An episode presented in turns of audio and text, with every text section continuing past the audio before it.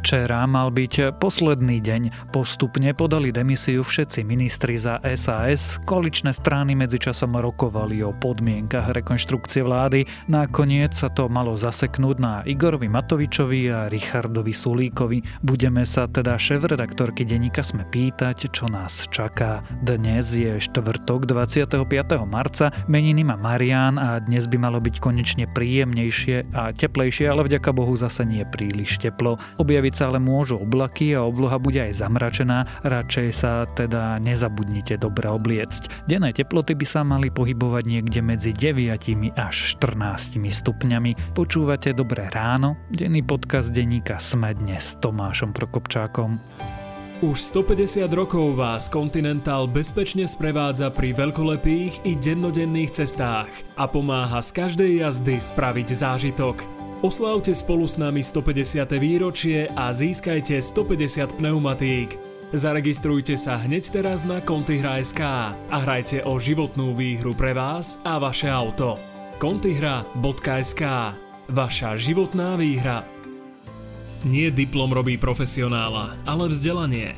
S kvalitným vzdelaním sa zlepší tvoja schopnosť zapojiť sa do vysnívaného sveta, aby sa z teba stal špičkový psychológ, právnik alebo zdravotník. Tvoja veľká budúcnosť sa začína v Malom Ríme na Trnavskej univerzite. Vyplň svoju prihlášku už dnes na truny.sk/uchádzač.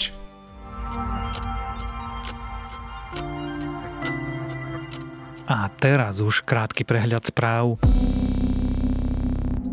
Slovensko môže byť medzi štátmi Európskej únie, ktoré do leta zaočkujú najmenej ľudí. Dokonca by do júna nemuselo byť schopné zaočkovať ani polovicu populácie. Dôvodom je, že výrobcovia vakcín dodávajú viac dávok do štátov, ktoré si objednali najviac. Slovensko si však neobjednalo maximálne množstvo vakcín. Podobný problém podľa českých Hospodárskych novín môžu mať aj Česko, Estónsko či Chorvátsko. Bývalý šéf SIS Vladimír Pčolinský tvrdí, že pred jeho zadržaním sa mal objaviť list hovoriaci o pripravovanej diskreditácii. Podľa Aktualit to mal povedať pred súdom, ktorý rozhodoval o jeho vzati do väzby. Bývalý šéf SIS mal vziať úplatok, vo väzbe je z obav, že bude mariť vyšetrovanie a pokračovať v trestnej činnosti. Individuálny šport a pobyt v prírode budú možné už iba do 8 hodiny večer. Povedal to včera dočasný minister zdravotníctva Eduard Heger. Tiež sa do odvolania úplne zakazuje cesta do zahraničia s cieľom rekreácie. Opravila sa tým výnimka medzi 1 a 5 hodinou v noci. Zamestnávateľia už môžu žiadať o príspevky vo výške 100% celkovej ceny práce. O príspevok môžu okrem zamestnávateľov žiadať aj SZČO, ktoré sú zamestnávateľmi. Dodatok k schéme štátnej pomoci schválila v pondelok Európska komisia. Maximálna výška pomoci na zamestnanca je 1100 eur. Pomocná schéma sa zároveň predĺžila do konca júna. Vakcína Sputnik V sa bude vyrábať v Nemecku. Od júna ju plánuje v Bavorsku vyrábať aj ruská spoločnosť Airfarm. Firma by chcela vyrobiť každý mesiac milióny dávok tejto vakcíny. Sputnik však stále nemá schválenie Európskej liekovej agentúry. EMA chce v apríli skontrolovať výrobné závody očkovacej látky v Rusku. A viac správ nájdete na webe Denníka Sme alebo v aplikácii Denníka Sme.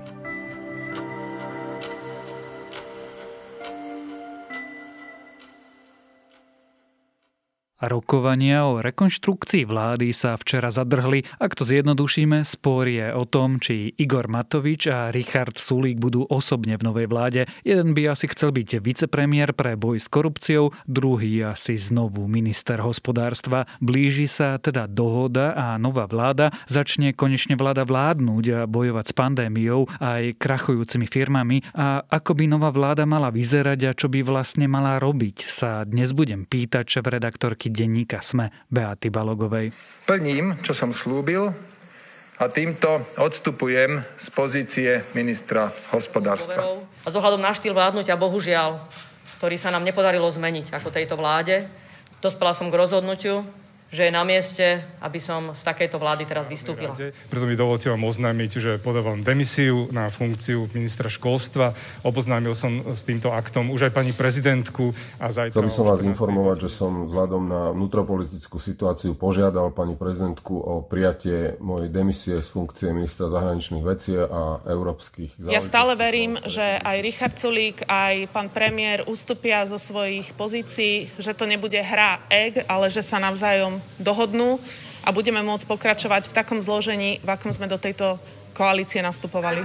Bea, v akom stave boli včera koaličné vyjednávania? Ja mám na to jediné slovo a to slovo je nehoráznosť. A je to doteraz takmer nevídaná nehoráznosť. A myslím si, že čitatelia si ani neuvedomujú rozsah ako tejto nehoráznosti, lebo tá vláda nás zamestnáva tak dlho, že nás postupne uvarila táto kríza, ako tú povestnú žabu v hrnci a sme z toho unavení, ale keby sme tú krízu vnímali oddelenie ako naozaj od tej celej genézy tých prešlapov a zlyhaní, tak naozaj by sme dospeli k tomu, že doteraz nikdy nič také sa na Slovensku neudialo.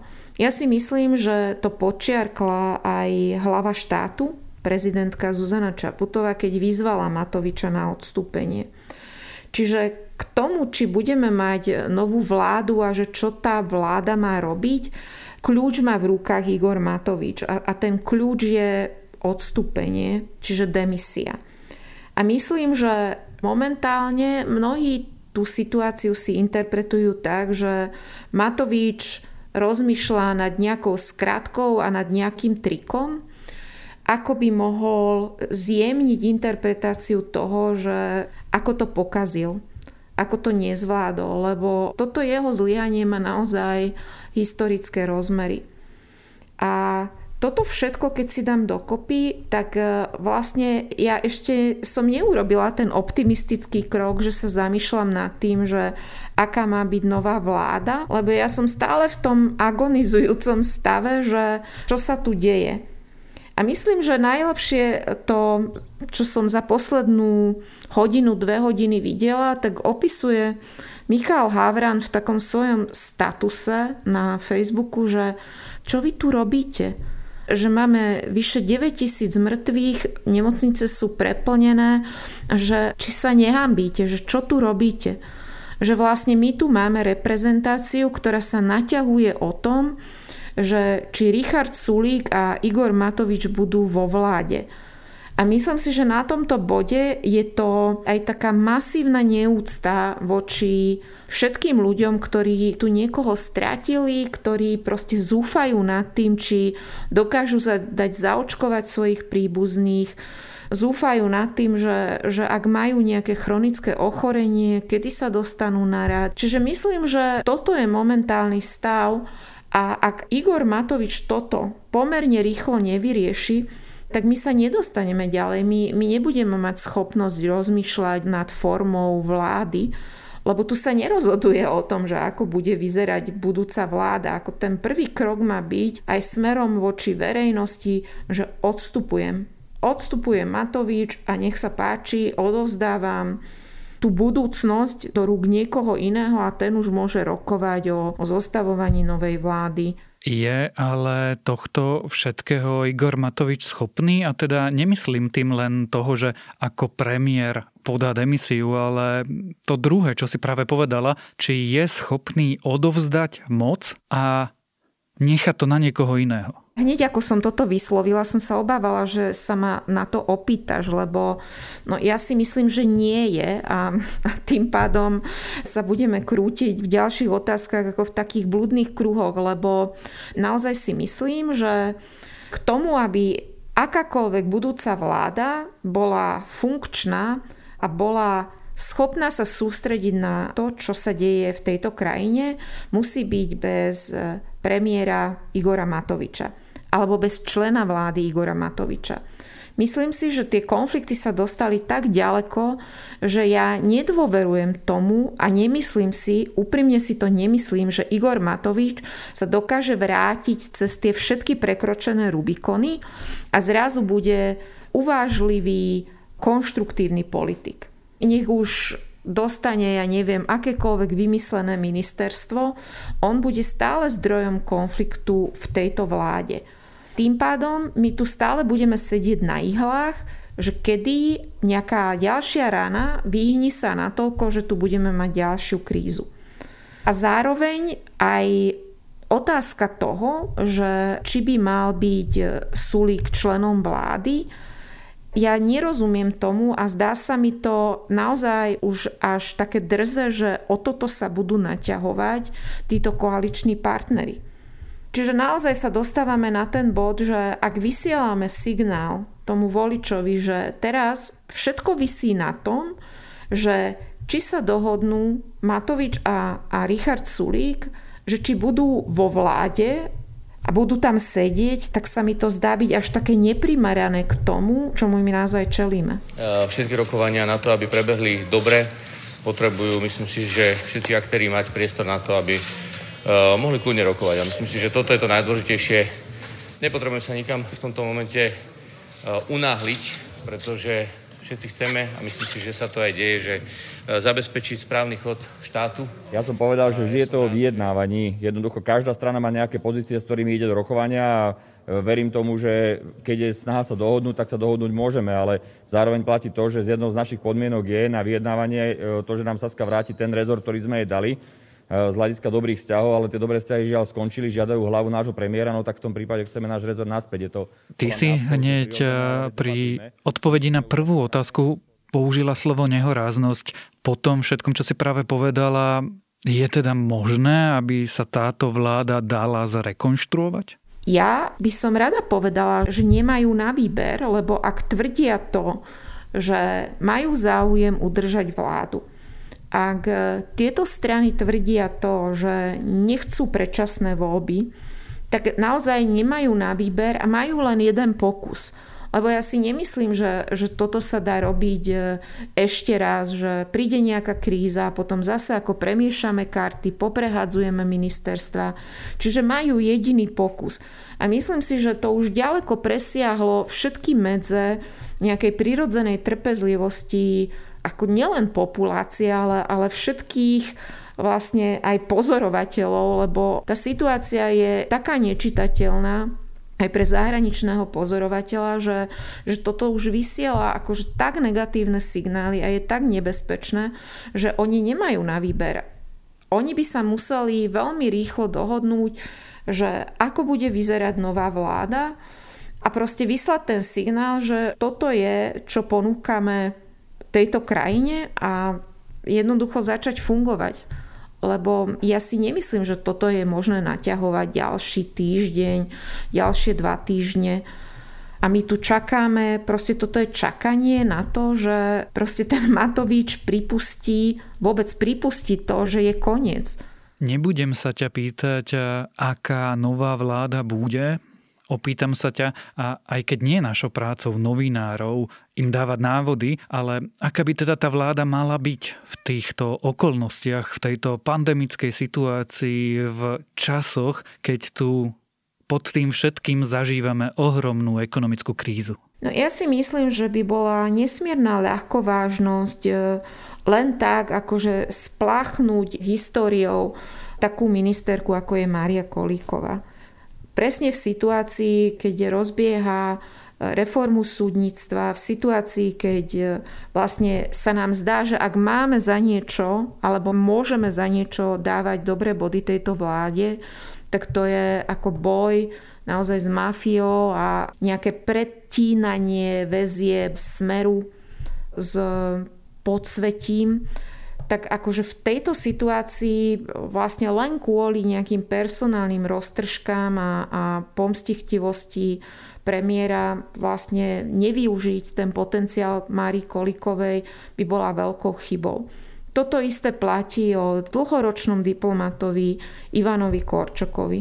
V situácii, keď on je naozaj že jednoznačným, pevným proeurópskym hlasom, ktorý veľmi rýchlo prečítal situáciu okolo Sputniku, veľmi rýchlo prečítal rizika vyjednávania, tajných vyjednávaní s Viktorom Orbánom, ktoré ešte zasahujú aj do nášho zákona o občianstve. V takejto situácii sa vzdávať takéhoto skúseného človeka by bolo naozaj veľké riziko a veľká škoda, lebo nemáme ten luxus teraz odskúšať akože ďalších, dokonca nejakých amatérov, že či to zvládnu alebo nie.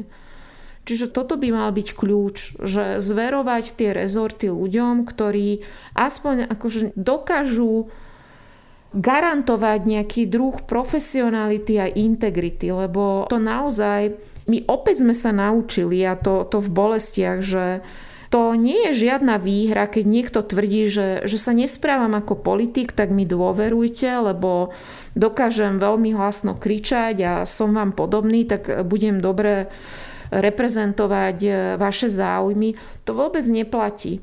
Čiže amatérizmus v politike, akože to nie je nejaká veľká výhra.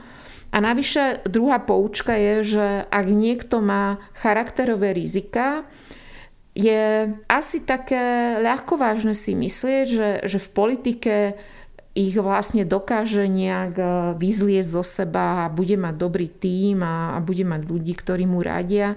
No to ukázal Igor Matovič, že to tak nefunguje, lebo moc len zvýrazňuje práve tieto charakterové rizika.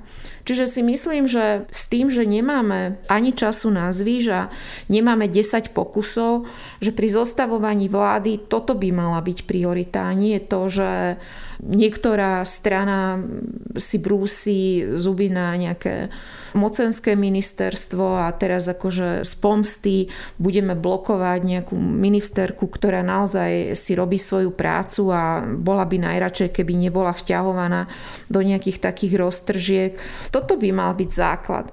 Len opäť ja sa vrátim k tej tvojej, to bola asi druhá otázka, že pri tom setupe alebo pri tej situácii, ktorú vytvoril Igor Matovič, toto je veľmi náročná situácia a ja veľmi dúfam, že ďalšie kroky týchto koaličných partnerov rozpustia môj skepticizmus, ale akože naozaj, že po dlhom čase som veľmi skeptická a ja som veľmi dlho som vlastne tvrdila, že nie, že tá vláda urobí všetko, aby oddialila predčasné voľby, ale už nie som tak pevne presvedčená. Táto situácia ma neteší. Z vlády odchádzajú najlepší ministri postupne a blížime sa k číslu, že takmer polovica členov vlády alebo respektíve ministrov už nebude súčasťou vlády Slovenskej republiky. Je najvyšší čas pohnúť sa dopredu a vyriešiť vládnu krízu. Na jednej strane je teda to personálne obsadenie jednotlivých rezortov a pochybnosť, či aktéri tejto koaličnej krízy dokážu prekonať svoju malosť. Ale čo by nová vláda mala urobiť ako prvá? Nemôžeme podceňovať tú oblasť vlastne symbolov a signálov. Tá nová vláda by mala naozaj vyslať ten zásadný signál, že vieme, čo robíme a sme stabilní. A nebudeme vás ďalšie mesiace zaťažovať našimi vnútornými roztržkami. Lebo tento signál je úplne podstatný k tomu, aby jednak ľudia boli ochotní v tejto pandemickej únave znášať obmedzenia, dodržovať ich a nejakým spôsobom dôverovať tým inštitúciám. Lebo ak toto sa nestane, tak naozaj postupne prevládne chaos a úplne to prežerie celú krajinu. Druhá vec je, že ako neodkladne by mali naozaj riešiť postup očkovania, tie otázky, ktoré vlastne tým, že my sme noviny, tak ja denne dostávam úplne zúfale e-maily a odkazy od ľudí, ktorí nevedia, ako majú nahlasovať chronicky chorých členov rodiny, nevedia, kedy príde na nich rád, že troška akože počúvať viac tých ľudí a zaoberať sa aj jednotlivosťami a tých otázok ohľadne očkovania a vyslať ten signál, že toto je to najdôležitejšie riešenie a ideme sa na to sústreďovať. Druhá vec je, že zrozumiteľne vysvetľovať, že čo ideme urobiť, akože čo sa udeje. a upustiť naozaj od tých tlačoviek, ktoré mali byť síce odborné, ale vždy končili tak, že nejakými zakodované odkazy si tam posielali rôzni politici a odvádzali úplne pozornosť od toho najpodstatnejšieho. Určite má byť aj pomoc tým, na ktorých tá kríza po roku aj niečo, že naozaj že začína doliehať. My tu hovoríme o ľuďoch, ktorí sú existenčne ohrození. To ani nehovorím o tom, že ľudia, ktorí vykonávali ako nejakú umeleckú činnosť alebo proste mali kaviarničku, museli ju zatvoriť, tak teraz si zháňajú rôzne kšefty a dočasné práce, aby sa uživili. Ja hovorím vlastne aj o tých ľuďoch, ktorí aj pred pandemickou krízou boli úplne na okraji spoločnosti a len jemná línia ich držala o to, aby nespadli presne do tej priepasti zúfalstva. A nehovoríme o tom, že dobre, že čím nakrmia svoje deti, ako to znie teda ako literárne klišé, ale žiaľ nie je.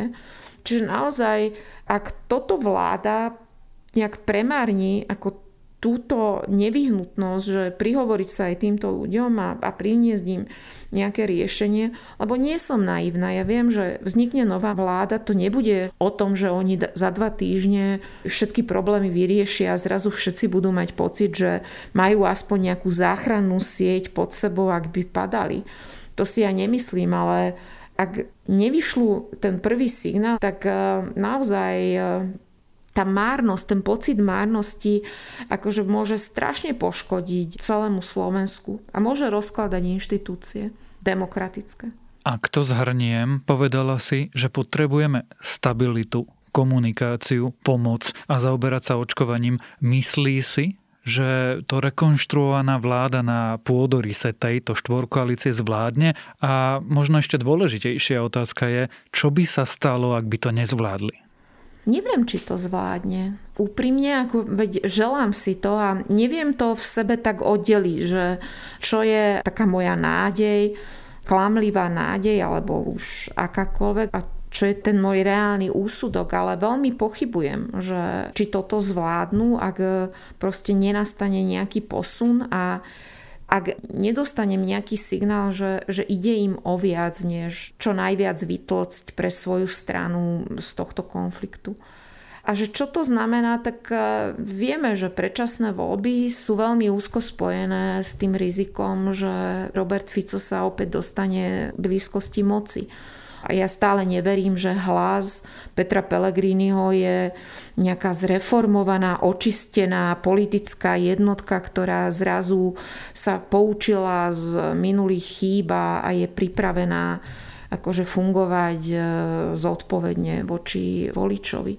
To si naozaj nemyslím, pretože ľudia sa z jedného dňa na druhý nemenia, akože môžu tvrdiť, že áno, ale títo ľudia sa pohybovali v matrixoch a vlastne v takých modeloch správania, ktoré im vyhovoval. A začali sa obracať proti tomu Ficovi až v bode, keď už sa to zdalo byť neúnosné.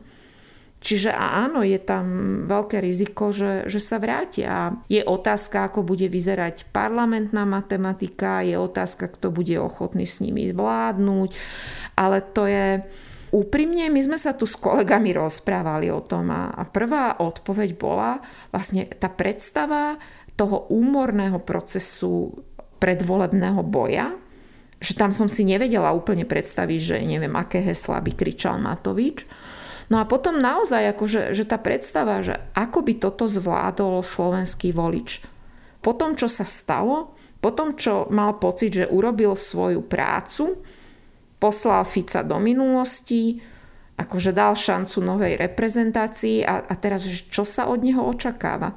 Že kto má byť teraz akože tá ďalšia nová reprezentácia? Ako to vyskladať? A myslím si, že v kombinácii s pandémiou a s tou únavou ten výsledok akože môže byť veľmi zlý. Tak snáď si to uvedomujú aj oni. O vláde a o jej rekonštrukcii sme sa rozprávali so šéf-redaktorkou denníka Sme Beátou Balogovou. Rovnaká štartovacia čiara, rozdielny výsledok. Aj o tom sú príbehy lídrov slovenských spoločností zo súťaže EY Podnikateľ Roka. Vypočujte si Luciu Paškovú zo spoločnosti Kuraden, Sašu Miklášovú zo Saše či Jana Luntera z Innovatrix. V druhej sérii podcastu Prečo práve oni sa s nimi rozprávam ja, Adela Vinceová. Podcast Prečo práve oni od spoločnosti EY nájdete vo vašich podcastových aplikáciách.